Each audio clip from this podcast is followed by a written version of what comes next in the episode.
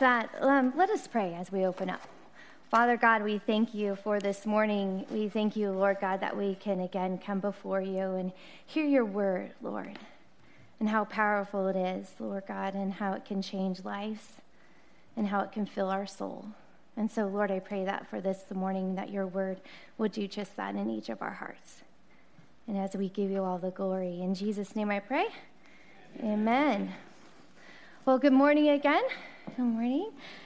Just a few weeks ago, I had the awesome opportunity to take a group of eight people to uh, Costa Rica for our short term missions trip. And if I were asked what two words described my time there, I would say growth and relationships. So, as we prepare to come home, we uh, do this night. It's called a reentry night, and we did it on a Thursday evening. And Kyle, the co director there for Students International, is a long term missionary from Costa Rica. And he taught the class that evening. And one thing he said, he said, Get ready, as short term missionaries, get ready to share your experience back at home. Now, not everybody is going to want to listen to a 30 minute sermon on it. so, you know, so prepare like a two minute story that you can tell them like what you learned. Maybe prepare like a five minute story. And maybe there might be somebody that might want to listen a little longer. So have something prepared for that. And so uh, when I was thinking that, and James asked, "Why don't you preach this weekend and preach on Costa Rica and what God showed you there?" Because I just, when I came back, I was sharing with James, and he's like, "You have a sermon in your heart," and I was like, "Okay, all right, it's somewhere in there." And so, um, so uh, I was thinking about this, and I'm like, "Okay, Kyle would be so proud of me because now I have a captive audience for the next 20 minutes." so here we go. So we are finishing a sermon series called Friendsgiving, which I hope each of you will be joining us tonight, as I talked about earlier, for a feast of potluck and fun. And Friendsgiving is based upon the direction of our 2020 vision that you all kind of put together a few months ago, and then the elders worked over it, and they came up with this vision. And we're going to post it right here and behind me. And I would like you to read it with me. I think there's something when you read it aloud that you begin to own it. And this is yours, and so we'd like you to own it. And so with me, let's read that out loud. To bravely welcome people into Christ centered community where their faith in Jesus grows so that they know and love their neighbors, and their neighbors know they are loved. Isn't that beautiful? That is the point what we'll be doing with all of our ministries, with everything, with his friends giving, with James has been talking about over the last couple weeks, where we're heading into. And so, as we conclude today, we're going to be focusing on, which kind of seems to fit perfectly into what I learned in Costa Rica. So, as we grow in our faith and relationships, the result of that, of growing in our faith and growing in relationships and understanding that, is that out of that, love abounds. And so today we're going to look at the book of James. I hope you like the book of James. We're going to look at chapters. Um, chapter 1, verse 17 through 27. Now, each morning uh, when the short term missionaries woke up, we would walk to the SI office. And at the SI office there, we, everybody was told to grab your Bible and grab your devotional. Well, the devotional for us while we were in Costa Rica was on what book? The, yeah, the book of James. The book of James. And, and it, actually, on Tuesday morning, um, while we were there, the, the um, devotional was on this very passage that I'm sharing with you this morning. So I love it how God does that. So here we go. J- chapter 1, verses 17 through 27. It says this Every good and perfect gift is from above, coming down from the heaven, from the Father of heavenly lights, who does not change like shifting shadows. He chose to give us birth through the word of truth that we might be a kind of first fruits of all he created. And so, my dear brothers and sisters, take note of this. Everyone should be quick to listen, slow to speak, and slow to become angry. For man's anger does not bring about the righteous life that God desires. So, therefore, Get rid of all moral filth and the evil that is so prevalent, and humbly accept the word planted in you, which can save you. Do not merely listen to the word and so deceive yourselves. Do what it says. Anyone who listens to the word but does not do what it says is like a man or a woman who looks at his face, his or her face in the mirror, and after looking at themselves, goes away and immediately forgets what they look like. But the man who looks intently into the perfect law that gives freedom and continues to do this, not forgetting what they have heard, but doing it, they will be blessed in what they do. And so, if anyone considers himself religious and yet does not keep a tight rein on their tongue, they, they just, just deceive themselves and their religion is worthless. And then he concludes, James concludes with this, and he says, wrapping it all up, religion that God our Father accepts as pure and faultless is this to look after orphans and widows in their distress and to keep oneself from being polluted by the world. This is God's word for us this morning. And so every day, so like I said, every day, so we would read this together. We read this together and we are told to go off and go read this. And then we were told then to take your devotion and begin to write in your devotion. And here is what I wrote in my journal on the day after I read this. James is incredible. One of my favorite books in the Bible such conviction and truth. The fact that he, James, was Jesus' brother and that he was martyred stands out to me. Even his brother was killed for his truth. Another thing that really stood out to me, I said he, that he chose and he created. That he chose you and I. And he created us, and he said that you guys are even better than the first fruits. You guys are the first fruits. And then I wrote here, loose lips are destructive with an exclamation point. Don't just listen to the word, do what it says. You see, we can spend years in church listening to his word, soaking it in, but not responding. Interesting as James concludes this passage with this, as I just concluded with you, when he says, as take care of the orphans and widows, because this is action. This is action to his word, almost like saying, This is really what I'm talking about here. I think another two things that James is talking about, that's a pretty long passage, and it's pretty direct to the heart. Would you, would you agree? Cut you right deep. Two things that we got from is that we're going to talk about this morning is our relationship part with God and our relationship with others. Now, the first part with God is our relationship with God is like I said in my devotion when I wrote it down in response, is that He chose and He created. And so, what we see here is our relationship with Him, with God, that He cares for us, and you are precious to God. And then, as it went on, it said, uh, when we read, My dear brothers, take note of this. This phrase kind of signals, like as the writer is writing this, it signals that something important is about to follow. And he says, Let every man, or you can interpret every man and woman, be swift to hear and slow to speak. What wonderful advice.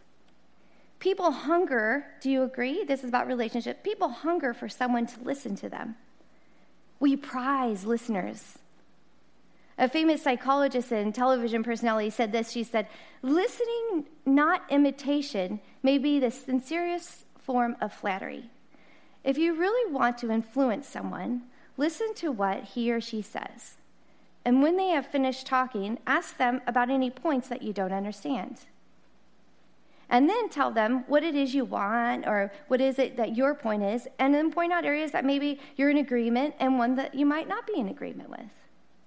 And they will be flattered. Why? Because that you have listened intently and that you've taken them seriously and that you truly want to understand their position. And so that's some good relationship advice. That's what James was saying here when he said, Let every man and woman be swift to hear and slow to speak. And so I wonder if we're, um, as we're talking about not only applying this to our relationships in our everyday life, but also in our relationship to God. And so, how do we speak to God? Through prayer. And so, could the same counsel be for, true for prayer? So, we think of prayer as talking to God, and that's true, that's legitimate. But prayer can also be listening quietly for God to speak to us. And so, one way is like I told you earlier, like what, that's how we were to do it. I, they were demonstrating that to us in Costa Rica. They were saying, okay, here's the deal. You guys are going to, before you even go out and serve today, before you do anything, you're going to grab your Bible and you're going to grab this devotion, and then you're going to go off and spend some quiet time with God. And you're going to put that down, and then you're going to pray over it. And then you're going to wait and listen to what God is saying to you. Because that's the key, is that one way to, is to, to read a passage from the Bible and then ask God to help you to understand how the passage applies to you, and then prayerfully for the answer. So, so this Christian missionary says this this is typical of us. This is how we respond usually. The trouble with nearly everybody who prays is that he or she says amen and runs away before God has a chance to reply. Listening to God is far more important than giving Him your ideas. And so, as we sit and listen, yes, He wants to hear our prayers, but as we sit and listen, what is that growing? Just like the relationship with others, as I was talking about relationship with others, that we, we, we prize listeners. Do you think God prized that too in us? And so it goes on, it says, and slow to anger. Again, excellent advice. Wouldn't you all agree? We've all been there. We've all been quick to anger. And so James says, I'll be slow to anger in your relationships. Because quick tempered people are also likely to be quick to speak and do so in a manner that, beget, that may hurt others, that damages the relationship. You probably all have been on the receiving end of that and ironically hurts the chances of getting what they are wanting to get across, the point they were trying to get across. And so that's the relationship part. That's the relationship part that, that James was talking about here is our relationship with others and our relationship with him and how we can do that better. How we can do those relationships better. And so the next is the growth part. And so he goes on and he says, How many, he's talking about a mirror. So I have a question for you. How many of you like to look in a mirror? Are you more like, I'm like a glancer, like, okay, there it is, you know, and it goes on by. But I, um, sometimes I work out at Planet Fitness or a couple other places, and I have the joy, I want to say. I don't know if it's joy, but um, you know, when you're working out, and then all of a sudden the men are like in front of you, in front of the mirror, and I'm like, how long are you going to look at yourself in the mirror? You know, it's like one rep, and then mirror, mirror, mirror. And so, anyways, so some people enjoy looking in the mirror. That's okay. That's okay. So James talks about this. If looking in the mirror is hard, looking deep into the Word of God is harder, especially when reading James' Word. Because, you know, because what happens is they begin to reflect back to my own my own self. That's the image of the mirror. And so i began to reflect back to my own anger my own quickness to speak my own failures and my own pride but being transformed by the word means, and he goes on to talk some more, and now he's like, okay, now you got the, the mirror thing. But then he says, being transformed by the word means that you're not just a doer, you're, you're, you, that means you're a doer, not just a hearer. So it means that, that, that what we have to do there is we need to invite the Holy Spirit to carve out those ugly places and fill them with a righteousness not on our own righteousness, right? We, as followers of Christ, we are clothed in His righteousness that Jesus gives, so that I might live out what James calls a pure and undefiled religion in verse 1 in uh, chapter 1, verse 27. The word becomes more than a book to me. It is a means of grace. It's a tool of the Spirit's sanctifying work in my, in my life, in my heart. And so Jesus says it this way. He says it in Matthew 7, verses 24 through 27. He says this, and I'm going to grab it here really quick if I can. There we are, Matthew 7, 24 through 27. He said, Therefore, anyone who hears these words of mine and puts them into practice is like a wise man who built his house on the rock. The rain came down, the streams rose, and the winds blew and beat against that house Yet it did not fall, because it had its foundation on the rock. And who is the rock? Jesus Christ.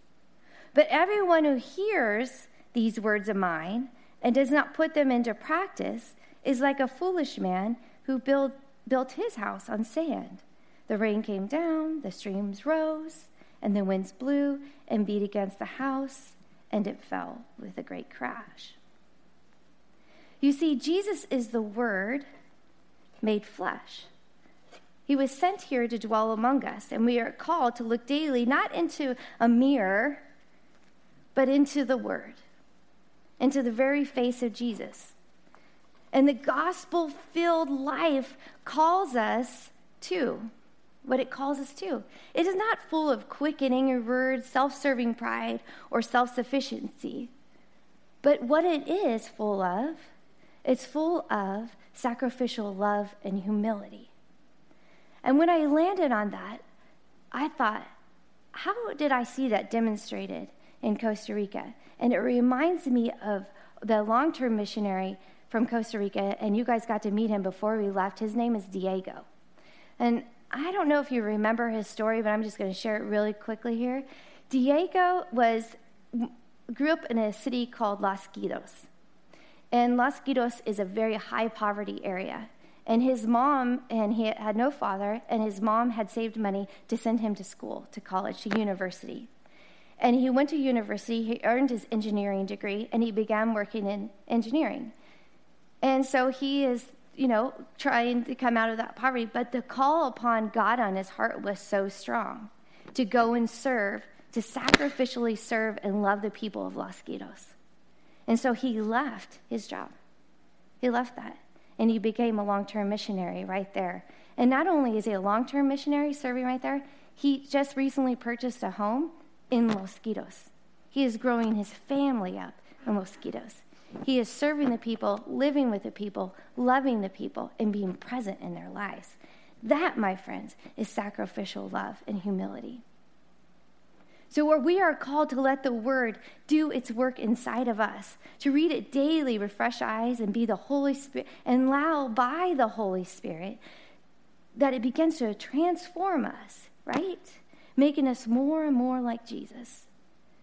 And so today you've heard the truth from His Word and you've heard how to apply it. And now I want you to hear how His Word was experienced in the lives of a few of our short term missionaries from that trip. This is Cheryl. There she is. Cheryl's in the pink. And um, this is what Cheryl said. She is our, she's, this is our fourth time going back to Costa Rica serving the people in Desamparados. And this is what she said about this trip. Going on a mission trip was not on my bucket list. As I listened and saw pictures of other trips, I felt the calling, the calling the Holy Spirit to give it a try. Now I've gone four times, each time feeling the draw of the people of the inner city of San Jose, Costa Rica, Desamparados, which in Spanish means the forgotten people. A wall to wall suburb with tin roofs, barred windows, and keys to unlock what's yours is a vision you bring home and is stuck in your mind. Inside the puzzled peace dwellings live the hearts of its being, the people. Now, the vision includes the warmth of smiles from old and new friends. Supporting God's work on my missions experience has been instrumental in changing my heart. She sounds like James, huh? Sounds like that. There is something about the tropical climate and breezes that greet you each day that makes you feel at peace in Costa Rica. Each morning, I read and studied James's, the book of James's guide to living and serving. This setting and time in the Word set my heart for the day. You don't know what each day will bring. You don't know the visions that will become imprinted on your mind by your experiences. And my first vision is this Kayla and Juan, both missionaries there in one is an American missionary serving, and the other one is a Costa Rican missionary. They have a group of young men, 15 to 20 years old, who come to hang out at their SI site and they played tennis with us on Monday, and we met up with them again on Wednesday. And one of the boys asked Kayla to help him write a love letter. And this is funny. I was actually there when this was all going down. It was pretty fun. and so before we knew it, several more boys had joined in, and they all thought they could give some helpful advice on this boy's love letter. And that's when the laughter began uncontrollable laughter among those friends. And she said, Cheryl says here, I'm watching, not, not, I'm watching, and I'm not understanding the Spanish, getting some explanation, but most of all, I can see the joy in their relationships and laughter. And so next, Juan breaks out the, his guitar, and they all begin singing about the Lord.